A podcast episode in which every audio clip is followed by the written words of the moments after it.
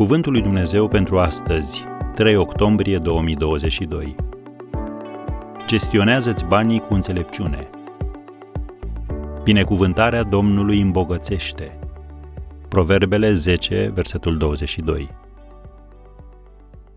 În Biblie există peste 500 de versete despre rugăciune și peste 2000 despre gestionarea banilor și averilor. De ce oare? Deoarece este o chestiune de îmbogățire sau de ruinare.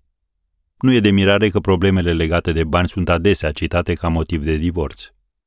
Și există un motiv întemeiat. Banii și stresul merg deseori mână în mână. Dar Biblia ne spune că binecuvântarea Domnului îmbogățește. Dumnezeu nu numai că se așteaptă să câștigăm bani, ci atunci când îl onorăm, El chiar ne ajută să câștigăm mai mult. Dar există modalități corecte și modalități greșite de a-i câștiga. Biblia ne învață că banii trebuie să fie rezultatul muncii. Cine lucrează cu o mână leneșe sărăcește, dar mâna celor harnici îmbogățește.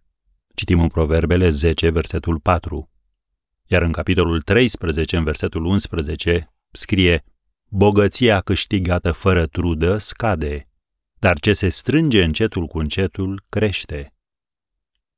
Dumnezeu se așteaptă ca angajații să dăruiască tot ce au ei mai bun, iar cei aflați în conducere să ofere un salariu pe măsură. Un profit obținut pe căi cinstite și un salariu câștigat cinstit sunt la fel de plăcute înaintea Domnului. Banii trebuie câștigați prin muncă cinstită.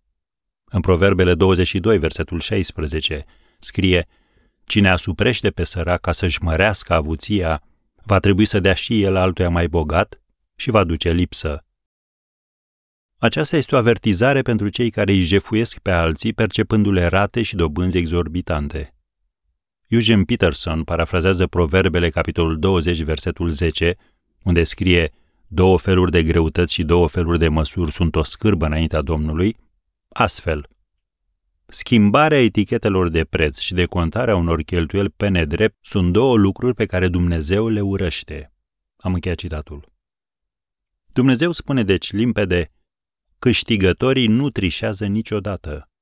În plus, el se va asigura ca înșelătorii să nu câștige niciodată.